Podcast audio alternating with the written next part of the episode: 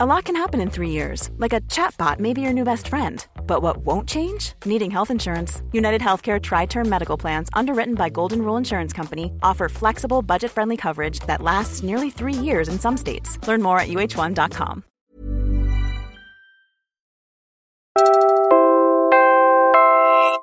You're listening to Puma Podcast.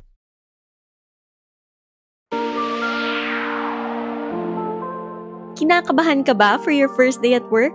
Don't know what to expect and how to act? Ako si Siege Tantenko. Ang dami ko ng pinasukang trabaho. Reporter, social media manager, copywriter sa ahensya. Pero natatandaan ko pa rin yung anxiety ko noong first job ko. Isa yon sa mga moments na mafe-feel mo talaga na hindi lahat ay napapag-usapan sa school. Minsan, sa real life ka rin matututo. Kaya in this podcast, we'll learn how to navigate life from people who crack the code. Getting your first job is a big accomplishment, pero alam ko, marami rin kayong tanong. Kaya we'll answer the most important questions you need to know about your first job. Five minutes lang. Hi, my name is Justine Chua, and I am the founder and writer of Everything on the Bumpy Career, a blog I started about interning and job hunting for Gen Z Filipinos. And in my spare time, I also now work in the Netherlands in commercial excellence for a Fortune 100 company. Justine, I remember you from years ago when you interviewed me for your blog. Yes. Your content was already so useful back then, especially since ang dami mong naging internships. Yeah. As in. So I'm just wondering now, how did you feel when you actually entered the workforce? I think it's very common that, you know, you go through a lot of internal crisis when you first start your job. And you need to know that that's normal and that's to be expected as you're going into your first job. You don't know how to talk in emails yet. You don't know how to talk in meetings yet. You also don't know the culture of this company.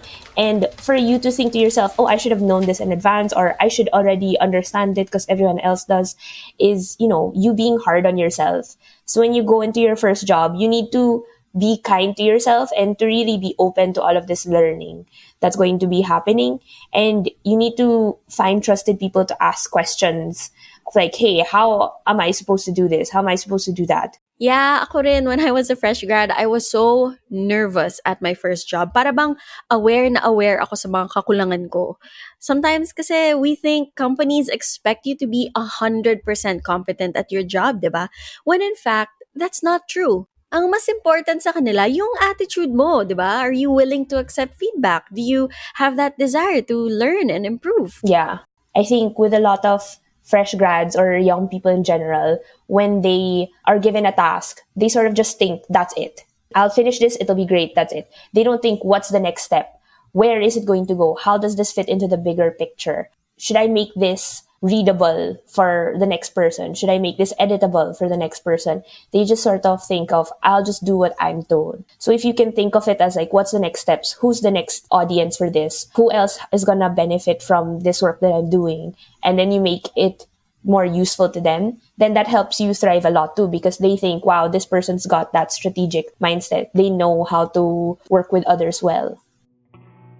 I think the main thing that Gen Zs or anyone approaching their first job should think about is that this job should be teaching you something and it should be interesting to you. Like the projects that you do, the people that you meet, the work that you're doing. It has to be something that you're interested in and it has to relate to something that you are good at or you want to get good at.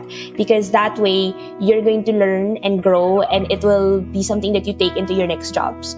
So i think it's really important to realize that your first job should not be your dream job. Because with your first job you actually don't know what the rest of the jobs out there are. You have no idea what's the different types of roles in other companies and so you should just gather as many facts you can about what other people's first jobs are, but more importantly, about what your skills and your interests are.